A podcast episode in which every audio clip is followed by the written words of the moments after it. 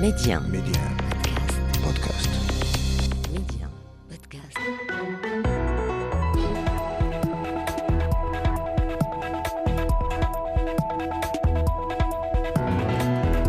بكم. جدل مستمر في تونس بعد إصدار الرئيس قيس سعيد امرا رئاسيا يقضي بتقسيم البلاد اداريا إلى خمسة أقاليم تمهيدا لإجراء انتخابات محلية وجهوية نهاية العام الجاري.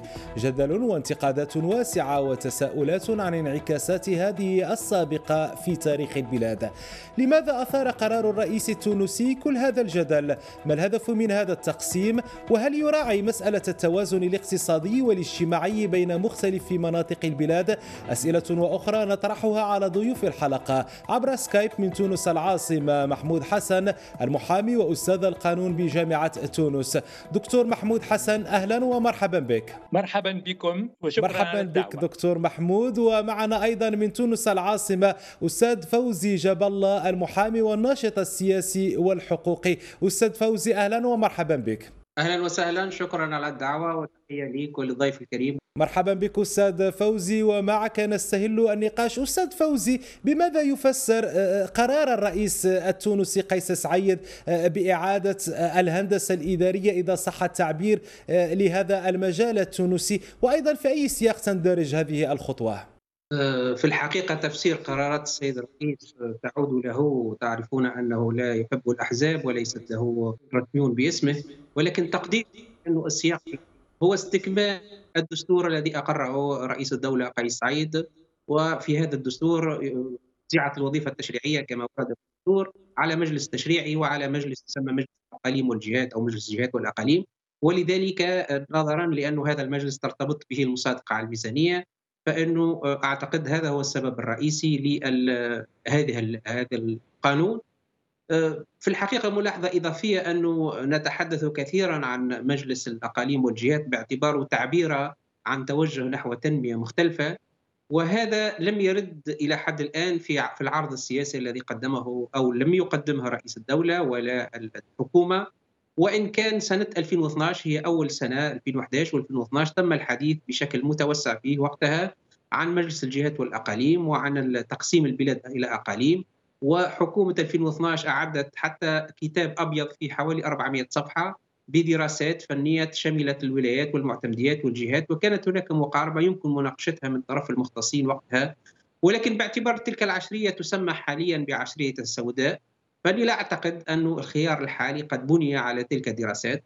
إنما كما يقدر غالبية المتابعين قد بني على مسألة انتخابية وسياسية لا أكثر ولا أقل. طيب آه، أستاذ آه، محمود حسن برأيك ما الهدف من هذا التقسيم الإداري الجديد وما الجديد والإضافات التي يحملها وهل فاجأ آه، النخبة السياسية والرأي العام التونسي برأيك؟ هو لإبراز ال- الهدف من هذا التقسيم اعتقد ان فكرة التقسيم التراب التونسي إلى أقاليم هي ليست ليست فكرة جديدة. نعم. فالفكرة كانت موجودة وكان ينص عليها حتى الدستور السابق 2014 قبل هذا الدستور كذلك أنجزت العديد من الدراسات المؤسساتية سيما على صعيد الم- المعهد الدراسات الاستراتيجية التابع لرئاسة الجمهورية وكذلك أبرز أهمية ال- ال- ال- ال- الارساء وتأسيس آه، هياكل آه، آه، إقليمية آه، كذلك. هذا كله الهدف منه كان بهدف وضع حد للمركزية وتكريس واللامركزيه في التنمية والتي ينشدها الجميع التي ينشدها الجميع. ومن خلال تقسيم التراب التونسي اذا إلى أقاليم هو الهدف منه خلق إطار تنموي يشكل يؤسس إلى أحداث أقطاب جهوية لتحفيز التنمية الجهوية.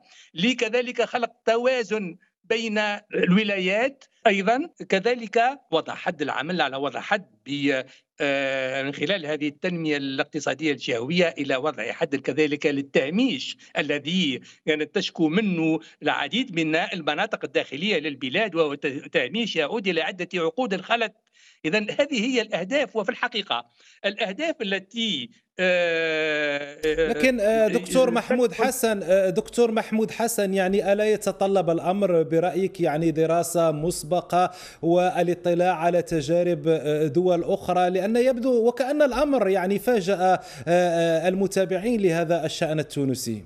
بالفعل هو المفاجأة في اعتقادي تكمن في أنه في غياب المقاربة التشاركية لمثل هذا الموضوع الذي هو في غاية الأهمية. في غاية الأهمية وبطبيعة الحال كان المنتظر ما ينتظره الجميع هو أن يكون هذا التقسيم الجديد وليد ونتاج مقاربة تشاركية لكونه من صميم الشأن العام. هذا لم يحدث هذا من جهة ولكن اعتقادي حتى الجدل والمفاجأة التي خلفها إذا هذا الأمر الرئاسي الذي أحدث هذه الأقاليم مرده كذلك ربما تزامن صدور هذا الأمر والبلاد تستعد آه، خوض انتخابات تحديد محلية موعد آه، الانتخابات المحلية والجهوية في شهر دجنبر المقبل. طيب آه، أنتقل إليك أستاذ فوزي جاب الله يعني في ذات السياق. أراء متباينة بشأن قرار التقسيم. مثلا رئيس جبهة الخلاص الوطني المعارضة رأى في هذا القرار فشلا جديدا للسلطة.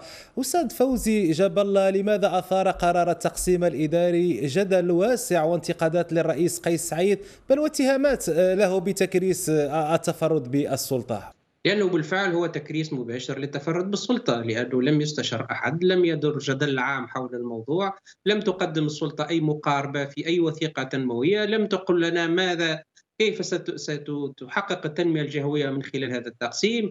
هل سيعاد بناء التقسيم الإداري هل ستعاد البنية التحتية من سكك حديدية وطرقات؟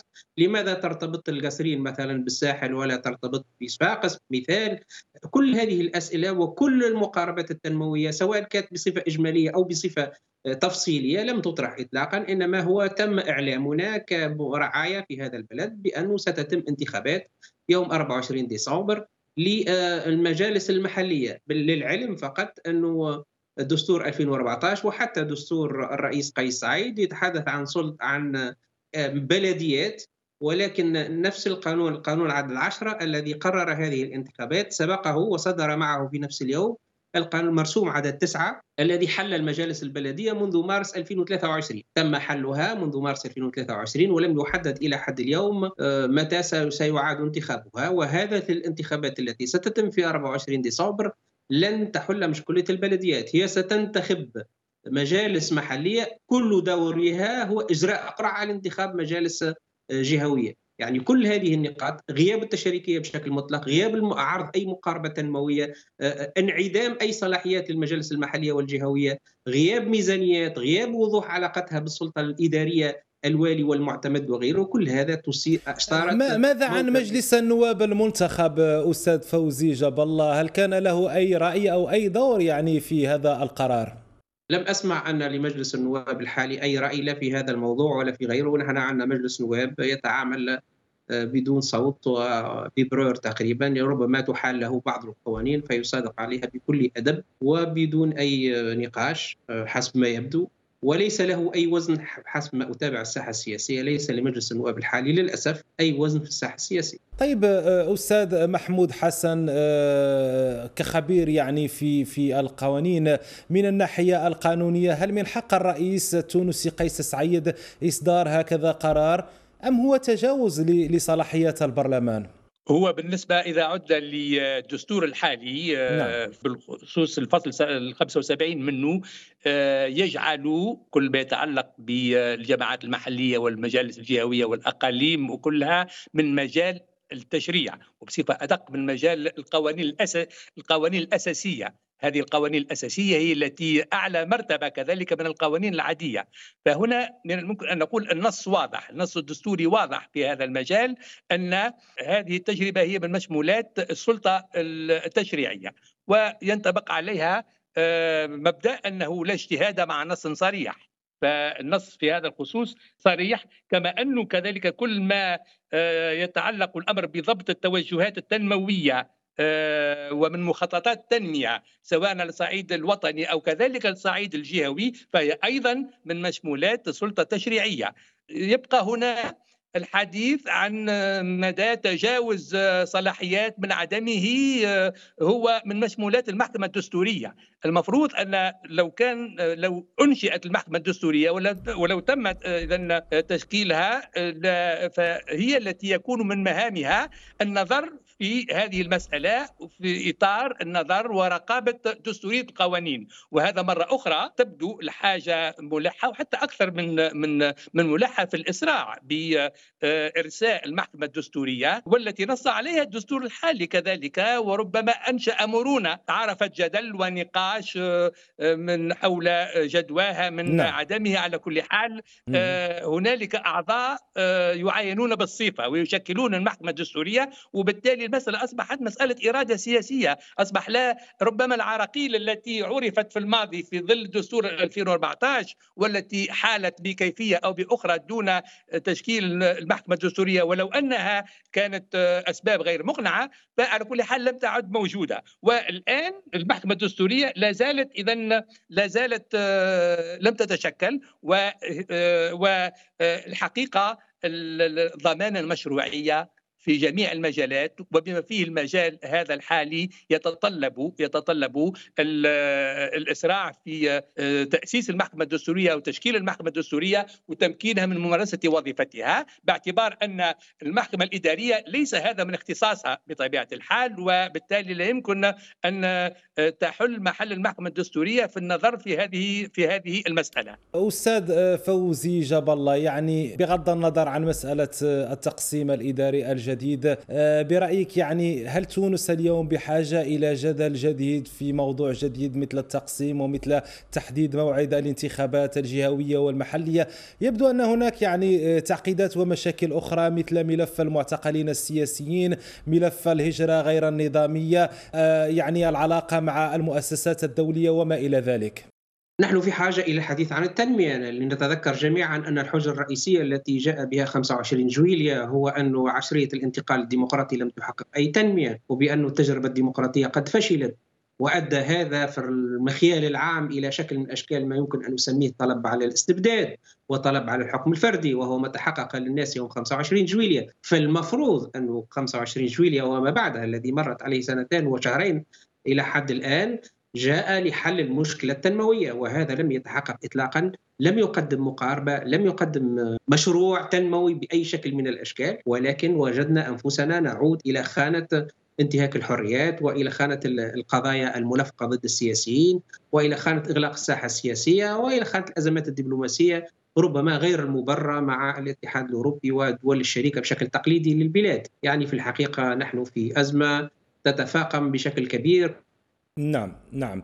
أه، طيب أه، في انتظار العودة إليك أستاذ فوزي جاب الله. أستاذ محمود حسن يعني في سياق ما كان يتحدث عنه قبل قليل الأستاذ فوزي جاب الله يعني في ظل ما سبق هل يمكن القول إن أه، إن تجربة الانتقال الديمقراطي في تونس قد انتهت قد أسدل الستار عن هذه التجربة؟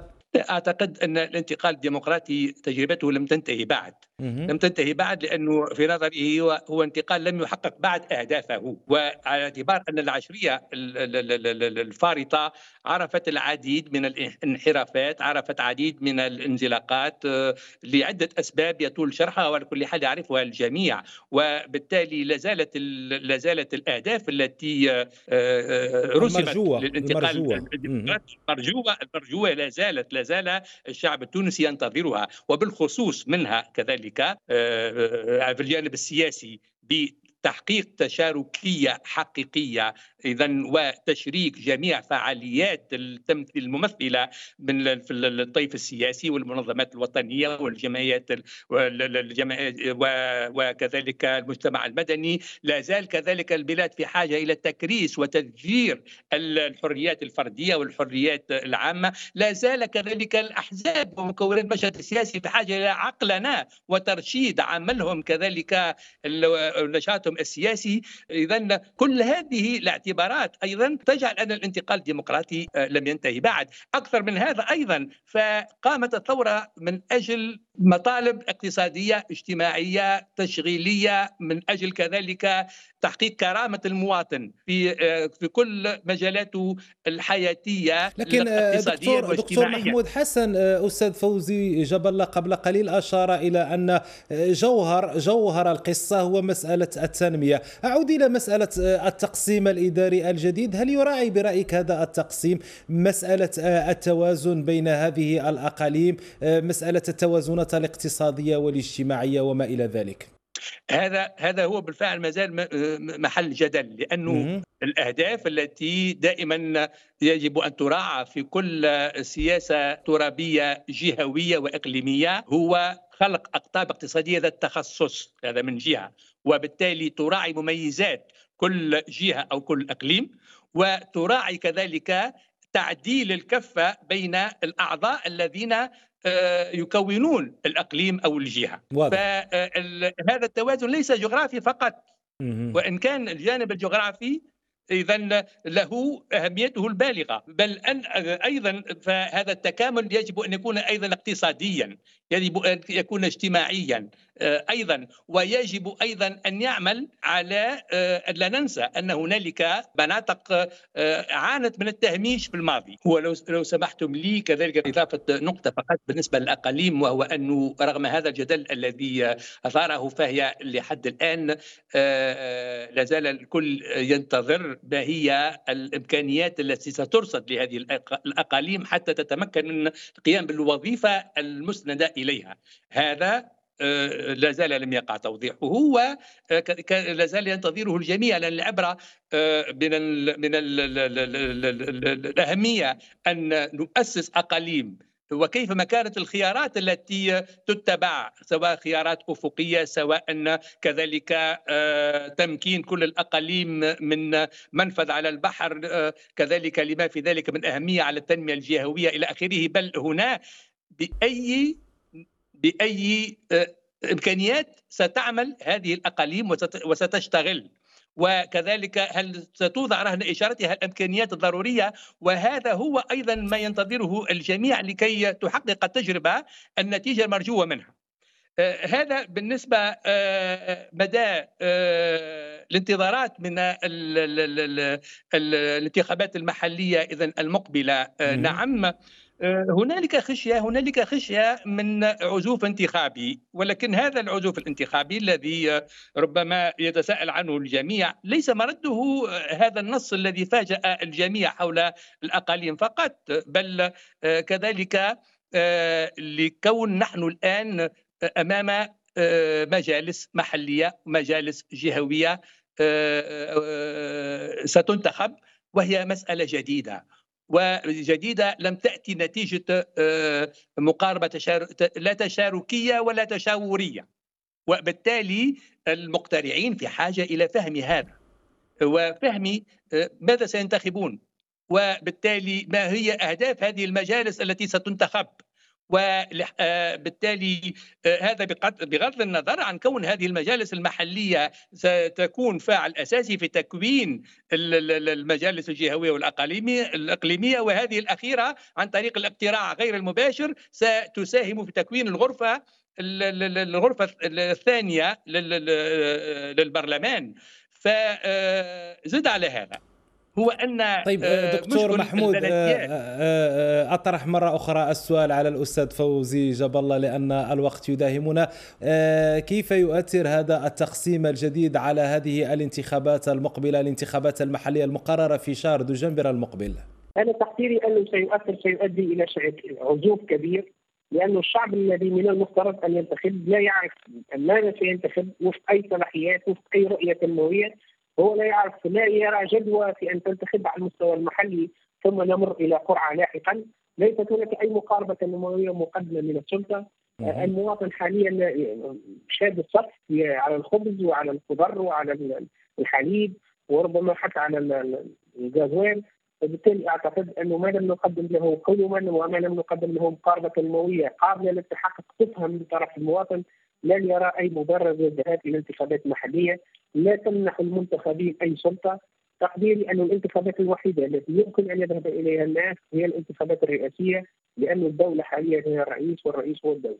لكن آه، أستاذ فوزي جاب الله يعني آه، في سياق ما ذكرته قبل قليل أي سبيل برأيك للخروج من هذا النفق الضيق أو النفق المظلم إذا صح التعبير وتجاوز كل هذه الإشكاليات والمشاكل التي تعاني منها تونس سياسيا واقتصاديا واجتماعيا ما الحل برأيك؟ الحل لابد أن يكون سياسي وأعتقد أن هناك طرفين رئيسيين لدورهما أوراق الحل. الطرف الأول هو السيد رئيس الدولة.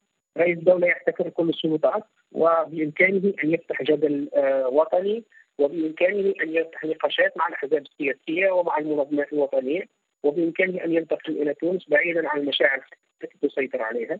الطرف الثاني هو المعارضة السياسية والناشطين السياسيين عليهم أن ينتبهوا إلى أن الجمهور لم يعد يهتم بهم وعليهم أن يقروا بأن التجربه الديمقراطية الأولى قد فشلت ولا ضير في أن نقول بأن تجربة ما قد فشلت وأن يراجعوا كل ما سبب سبب ذلك الفشل وأن يتواصلوا مع الجمهور بلغة مختلفة وأن يقدموا عرضا سياسيا مختلف. إذا لم تتوفر إحدى هذين الرؤيتين الأولوية لتدخلات الرئيس بإمكانه أن يفتح الساحة السياسية على افاق مختلفه لكن إذا لم يكن يريد فعلى الطبقة السياسية أن تعيد بناء علاقتها مع الجمهور لفتح أحلام جديدة وأفاق جديدة ربما بعد مستقبل متوسط أو بعيد المدى. طيب اختم معك دكتور محمود حسن يعني آه، نفس آه، الفكرة تقريبا آه، حتى نكون عمليا أكثر يعني أي سبيل اليوم لتجاوز هذه الإشكاليات المتعددة أو الأزمات المتعددة في تونس سياسيا واقتصاديا واجتماعيا. نعم هو دعني أقول أن من يدير شؤون البلاد آه، وإدارة شؤون البلاد تتطلب الاستماع، تتطلب الإنصات وتتطلب التشريك وتشريك كل الأطياف السياسية والمهنية وغيرها من المجتمع المدني التي لها تمثيلية وأيضا لها آه، برامج. وبالتالي هذا يتطلب حوار وطني وحوار حول مشروع كي ينبثق عنه مشروع تنموي بالأساس ويحدد الأولويات. الأولويات التي تتطلبها حلول مستعجلة للأزمة التي الاقتصادية والاجتماعية التي التي تعيشها البلاد وللخروج منها وتخطيها وأيضا آه، خريطة طريق أخرى حول مشروع تنموي يعمل على خلق آه، خلق الثروة.